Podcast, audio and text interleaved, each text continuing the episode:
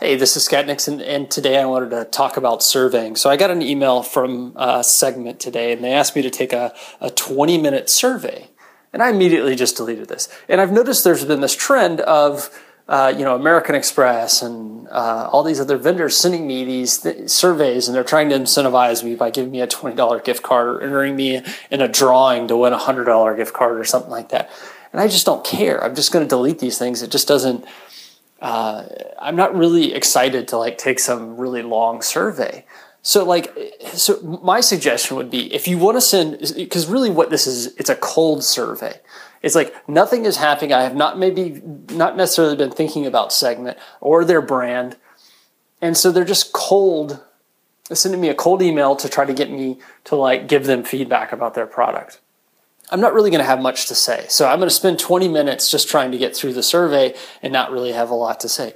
So why would you do stuff like that? So if you're going to send these cold surveys, you those cold surveys should be like incredibly simple.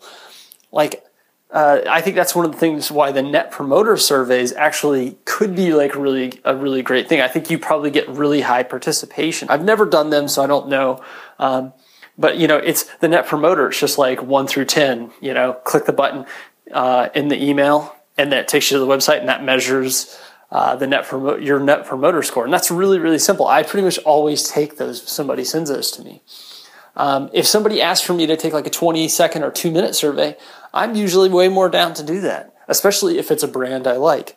Um, but that's an important point to make is that you have to understand, uh, and this came out of all my uh, research and, and learning into business statistics, um, it's you know it's about sampling. You know, so if you when you for to have a good sample, you need a representative uh, across your customer base. So, like if twenty percent of your customers are small businesses, and seventy percent are medium-sized businesses, so like 100 to 1,000 employees, and then the rest are you know the other 10% is enterprise. You actually need a sample across all three of those and you actually need to make sure you understand that those and, and that you can identify that those results are coming from those people. It's just sampling bias. You can't if you if you if you make the survey too hard to take people without much time are not going to take the survey. The people that are sitting around with nothing to do